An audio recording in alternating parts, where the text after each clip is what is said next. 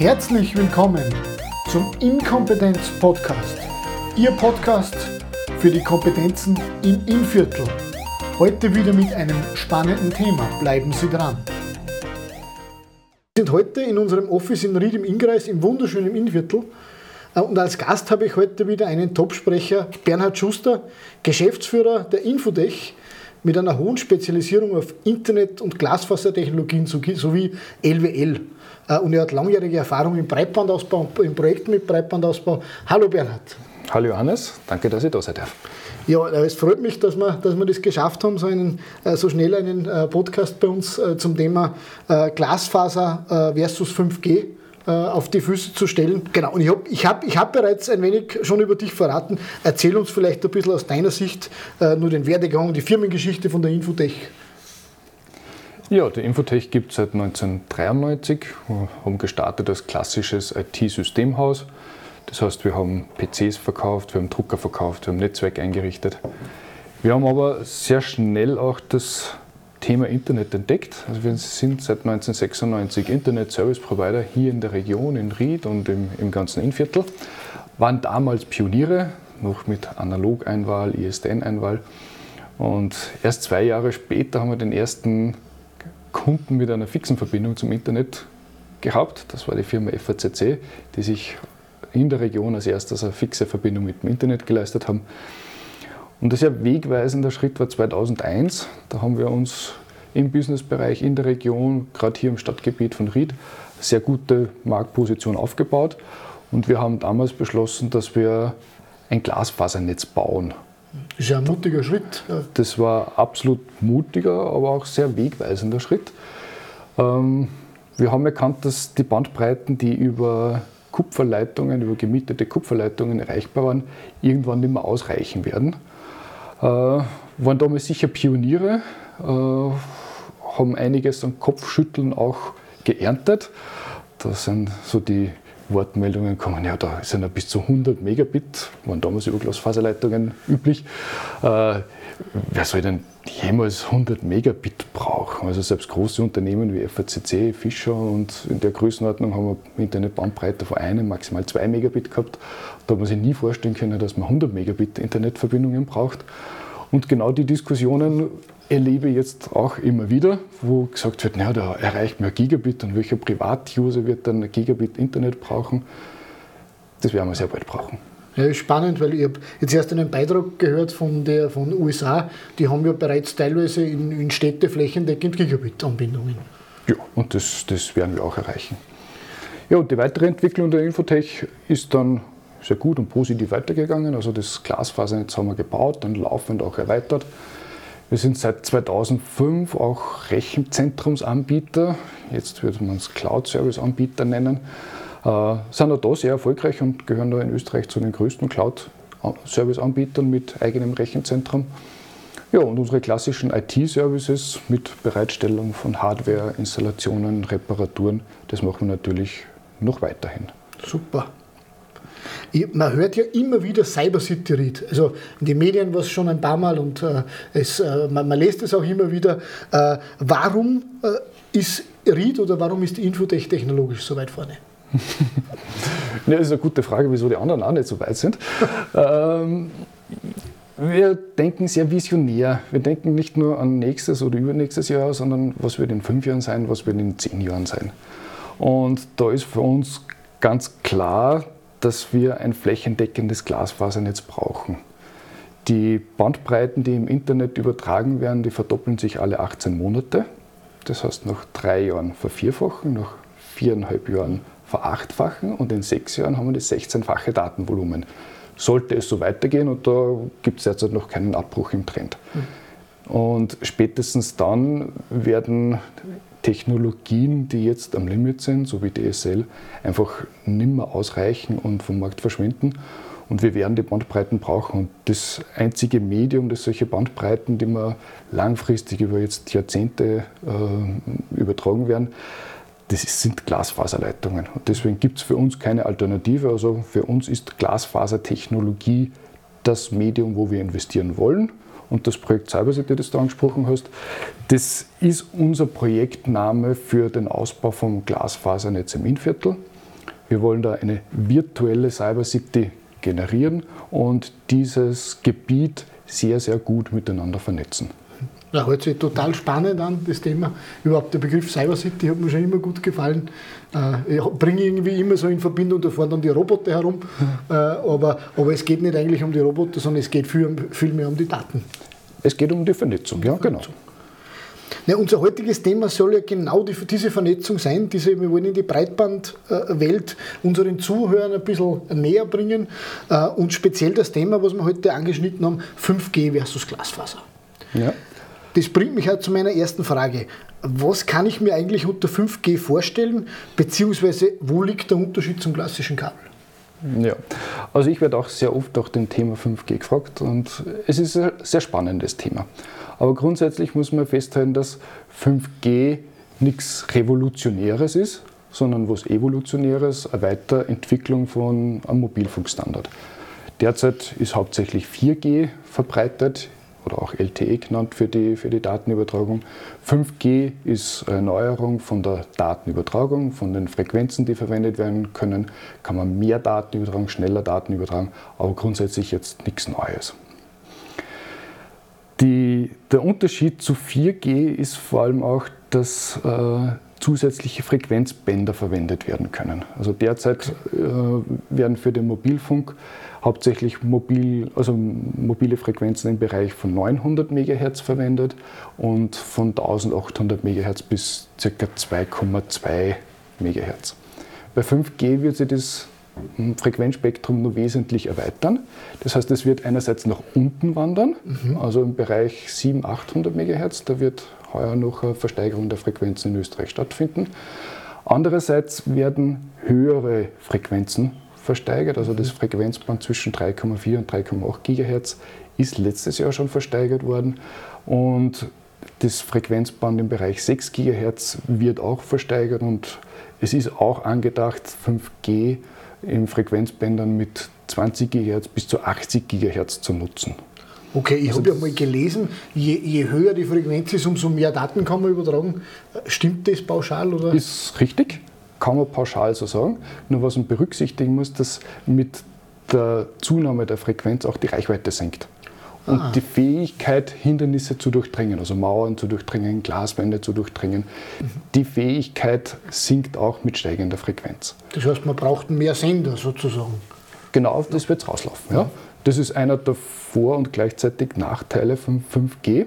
Also in den niedrigen Frequenzen, so 700, 800 MHz, die jetzt dann versteigert werden, das wird eine Flächendeckung oder eine mhm. ganz gute Flächendeckung äh, ermöglichen. Da wird man auch mit der bestehenden Senderstruktur auskommen und die Mobilfunker rechnen mit ca. einer Verdrei- bis Vervierfachung, die man mit dem 5G-Standard im Vergleich zu 4G erreichen kann, mit den vorhandenen Sendern. Wenn jetzt aber die Bandbreitenversprechen eingelöst werden von 5G, mhm. die da in den Medien immer wieder kursieren mit Gigabit und 10 Gigabit liest man auch, da müssen die Frequenzen sehr hoch sein. Okay. Das heißt, man braucht sehr viele Sender. Es gibt auch so Modelle, Gedankenmodelle, wo dann in den Straßenlaternen die Mobilfunksender ah. einbaut sind. Das kann man sich jetzt, muss es, also darf man sich auch nicht mehr vorstellen, so als Riesensendermast, wie wir es derzeit kennen, sondern das werden eher kleinere, so WLAN-ähnliche Geräte sein aber man braucht halt sehr, sehr viele. Mhm. Und das muss man wissen. Und äh, diese Möglichkeit, dass man da eine Abstufung macht zwischen einer Flächendeckung und äh, sehr hohen Bandbreiten, das den Vorteil bietet 5G. Weil es mehrere Frequenzen hat sozusagen. Genau, weil mehrere mhm. Frequenzen möglich sind und dadurch kann ich die Vorteile jeweils okay. ausspielen. Ähm, der Unterschied, der ganz wesentliche Unterschied zu, zu Glasfaser ist, dass Funkfrequenz immer ein geschertes Medium ist. Das heißt, die gesamte Bandbreite oder die Bandbreite, die ich jetzt pro Sender habe, wird aufgeteilt auf alle Nutzer. Mhm. Und wenn es viele andere Nutzer gibt, dann sinkt mein Anteil, den ich an der Gesamtbandbreite haben kann. Und da ist jetzt der wesentliche Unterschied zu jeder Kabeltechnologie, so wie bei den Glasfaserleitungen, wo jeder einzelne Kunde eine eigene Leitung hat und da die volle Bandbreite exklusiv nutzen kann. Mhm. Das ist das, was man merkt am Abend, wenn sehr viele Leute surfen. Die Bandbreiten, die ich dann im Mobilfunknetz zur Verfügung habe, gehen einfach nach unten. Mhm. Das ist technisch bedingt und das ist bei 5G nicht anders als, als derzeit. Dasselbe. Aber für wen ist eigentlich 5G jetzt geeignet? Sage ich mal, weil ich hab, wir haben 4G, wie wir vorher gehört haben. Mhm. Ich habe es noch nie geschafft auf meinem Handy, dass ich das wirklich ausreize. Ja. Äh, für, warum brauche ich das Ganze überhaupt? Ja, 5G braucht man, weil die, die Datenvolumen eben exponentiell wachsen. Also da ist unbedingt notwendig, dass es eine Neuerung beim 4G, also gegenüber 4G gibt, dass da eine Bandbreitenerhöhung gibt. Also das ist unbedingt notwendig. Das, das, die Netze sind teilweise am Limit, die Mobilfunknetze. Und da braucht man einfach eine neuere Technologie, um wieder Reserven zu schaffen, damit man eine gewisse Zukunftssicherheit hat. Wobei, wenn man davon ausgeht, dass jetzt mit der bestehenden Senderinfrastruktur eine Verdrei- bis Vervierfachung der Bandbreite möglich ist, wenn man jetzt das 18 Monate in Erinnerung rufen, wo sich die, die Internetbandbreite verdoppelt, dann ist das jetzt eine Lösung für ja, wahrscheinlich drei Jahre. Kürzere Zeit, okay. Ja. Und ich denke mal, wie kann mir das vorstellen? So einen Masten kann ich wahrscheinlich auch nicht irgendwo in die Landschaft stellen, sondern der braucht ja wahrscheinlich auch eine Versorgung mit dem Internet sozusagen. Ganz genau, ja. Und da sind wir auch einen unserer Use Cases fürs Glasfasernetz. Also Mobilfunksender werden in Zukunft mit Glasfaserleitung angebunden sein müssen. Ja, derzeit gibt es auch noch, 4G, also im 4G-Netz gibt es auch noch Funkverbindungen. In Zukunft wird es nicht mehr möglich sein über, über Funkverbindungen zwischen den einzelnen Sendern, sondern da wird man Glasfaserleitungen brauchen. Also da werden wir auch unser Glasfasernetz, das wir bauen, ausrichten darauf, dass Mobilfunksender, Sendestationen angeschlossen werden können. Und ja, sehen wir durchaus positiv. Und die Frage ist nicht, wer nutzt 5G, sondern für welchen Einsatzzweck. Mhm. Wer wird jeder sein? Jeder hat ein Smartphone, jeder wird äh, 5G nutzen. Es ist für mich eher die Unterscheidung, für welchen Einsatzzweck. Mhm. Und es ist keine Frage, brauche ich entweder Glasfaserleitung oder 5G, sondern es ist sowohl als auch. Und beides braucht sich mhm. und beides ergänzt sich. Okay, das heißt, das ist so ein klassisch, wie man es jetzt immer wieder hört, hybrider Ansatz sozusagen, dass man Glasfaser und 5G mit gemeinsam nutzt sozusagen. Äh. Durchaus, ja. Und, und ich sehe es eher so, jeder hat eine stationäre Nutzung zu Hause, wo, ja, wo ich große Bildschirme habe, wo ich viel Daten übertrage.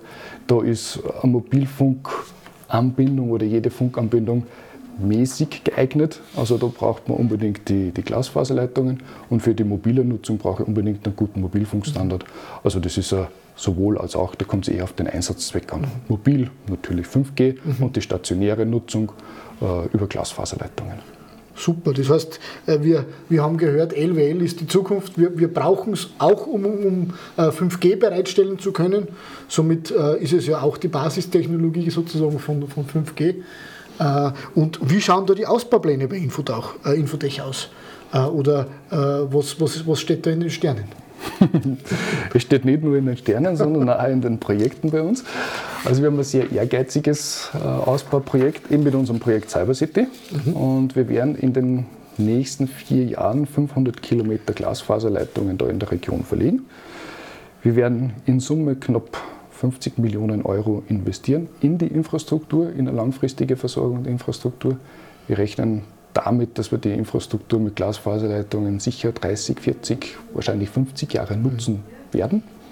Und das ist das Schöne auch an der Glasfasertechnologie. So viel Wandel in der ganzen IT und Telekommunikation äh, stattfindet. Die Glasfaserleitung ist eine Technologie, die es seit den 60er, 70er Jahren gibt und seitdem auch unverändert geblieben ist. Also die Kabel, die man damals verwendet hat, okay. kann man noch immer verwenden. Und das ist eine sehr haltbare und stabile Technologie und ermöglicht dadurch natürlich auch so langfristige Investitionen. Ah, das ist spannend, das ist super, weil ein, ein, ein, ein äh, Partner hat mir mal gesagt, die IT-Jahre muss man wie 100 Jahre mal 7 rechnen, damit man das wahre Alter sozusagen äh, weiß. Das heißt, die Kabel sind ja schon uralt eigentlich und, und sind aber nach wie vor State of the Art. Das sind nach wie vor State of the Art. Also wir haben, wie gesagt, 2001 mit unserem Glasfasernetz begonnen und verwenden nach wie vor den gleichen Kabeltyp und haben jetzt noch kein einziges Kabel in den knapp 20 Jahren austauschen müssen. Also zukunftssichere Technologie. Absolut, ja. Wenn ich jetzt einen Glasfaseranschluss bekomme, äh, bin ich sehr zukunftsträchtig, äh, bin ein Future-Proof, äh, so wie das äh, äh, Fachwort ja heißt. Aber was zeichnet LWL aus? Äh, was habe ich für eine Vorteile damit? Ja, einerseits natürlich gerade die Langlebigkeit, die ich schon angesprochen habe, aber vor allem natürlich die Bandbreite, die ich da habe. Äh, es gibt mit jetzig, also jetzt verfügbaren Komponenten schon für mehrere Terabit zum Übertragen über eine einzelne Faser und es gibt auch noch das Multiplexing-Verfahren über verschiedene Wellenlängen. Das heißt, ich kann gleichzeitig mehrere Art Farben gleichzeitig über die, die Glasfaserleitung übertragen mhm. und damit kann ich das Ganze noch für 256-fachen. Also es gibt, gibt da praktisch kein Limit, das ich mit Glasfaserleitungen habe. Und ich habe es einmal so schematisch dargestellt. Also ich würde schaffen, dass ich über eine einzelne Glasfaser den gesamten Internetverkehr von Österreich drüber bringe.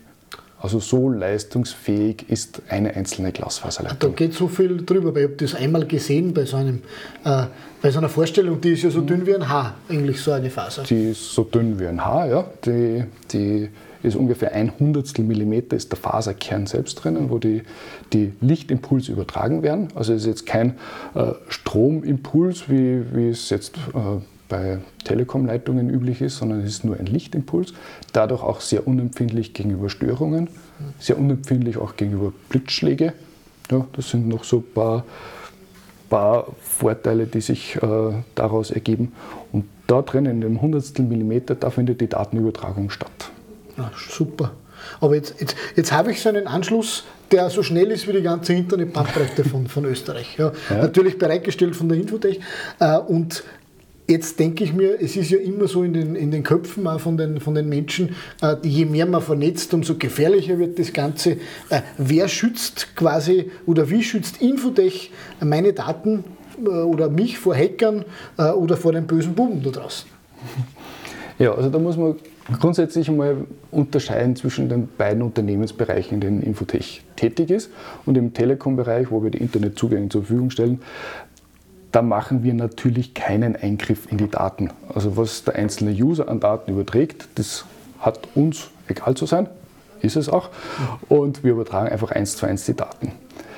Das Ganze, wie du sagst, muss natürlich auch sicher sein und da kümmert sich dann unser zweiter Bereich vom Unternehmen, der IT-Service-Bereich, darum, die Kunden zu unterstützen, damit die Zugänge sicher sind und macht da den ganzen Lifecycle durch mit Beratung, Planung, Umsetzung, Kontrolle. Also da haben wir einerseits eine Reihe an Produkten, die die Unternehmen und auch Privatpersonen unterstützen. Also gerade äh, Managed Firewall, Security Operations Center, also da haben wir das, das volle Portfolio durch. Und ja, auf der anderen Seite auch eben die ganze Beratung. Man darf das Thema IT-Security nicht auf die Internetleitung beschränken. Bedrohungen gibt es mhm. von vielen Seiten. Das muss man sehr, sehr großflächig betrachten und da haben wir sehr langjährige Erfahrung damit. Ja, also das, äh, das, äh, ist spannend, die Infotech hat also sozusagen auch einen anderen Geschäftszweig, wo es um IT-Dienstleistung geht oder um, um, Beratung und so weiter. Äh, was, welche Produkte bietet die Infotech rund um LWL eigentlich noch an? Ja, also Grundsätzlich äh, stellen wir mit den Glasfaserleitungen vorwiegend Internetzugänge her und über diese Internetzugänge steht die ganze Welt der Cloud offen. Und da haben wir einerseits ein eigenes Rechenzentrum, sogar gespiegelt, zwei sehr gut ausgestattete Rechenzentren, wo wir äh, eigene Dienste erbringen, aber bieten natürlich auch den Zugang zu allen möglichen Cloud-Dienstleistern in der ganzen Welt an.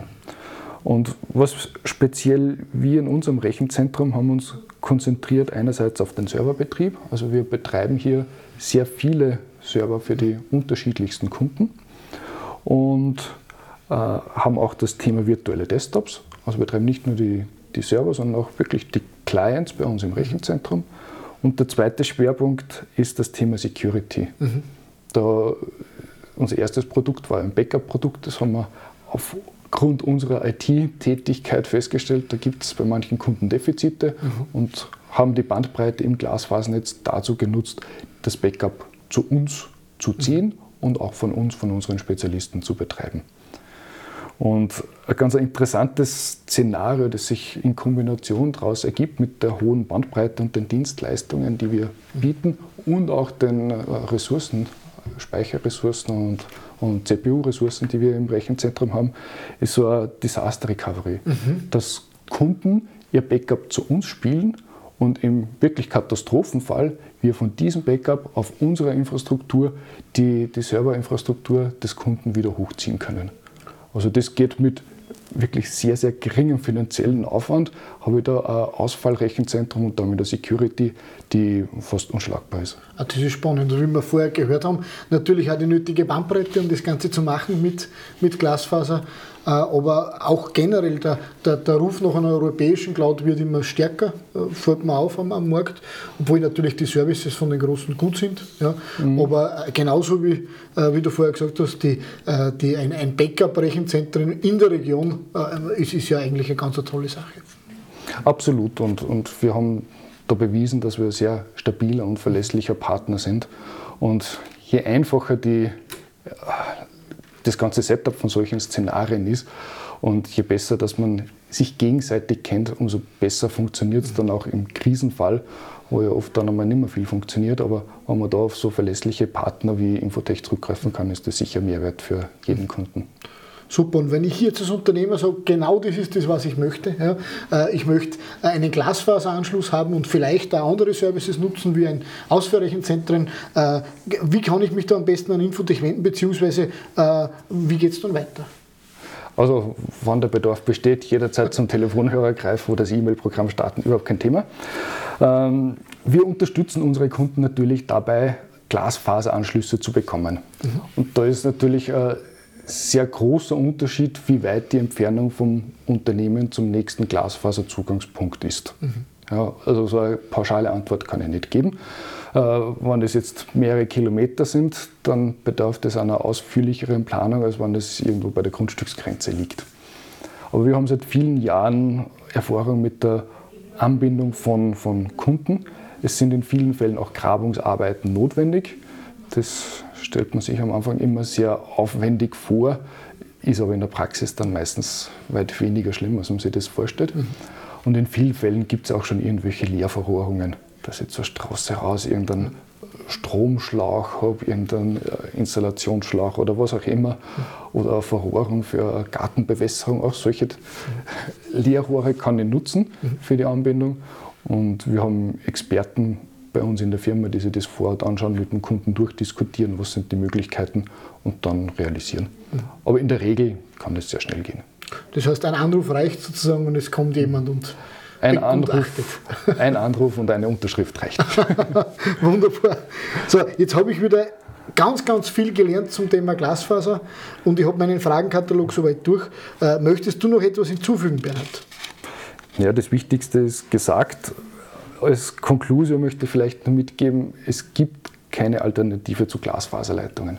Also alle anderen Technologien sind entweder veraltet, wie die Kupfertelefonleitungen, oder von der Bandbreite langfristig nicht für eine komplette Versorgung mit Internet gedacht. Da ist der Mobilfunk äh, mit 5G, also auch 5G wird daran nichts ändern und es wird ja am nächsten Standard bereits geforscht mit 6G, auch dieser wird da nichts ändern können. Es gibt einfach technische, physikalische Limitierungen, die ich in Funknetzen habe und das wird man nicht überwinden können. Wir brauchen beides. Wir brauchen eine sehr gute Basisinfrastruktur an Glasfaserleitungen, für die stationäre Nutzung Glasfaserleitungen in jedes Haus rein und als Ergänzung dazu den Mobilfunk mit 5G oder 6G und was immer da auch kommen wird. Aber wir werden beides brauchen.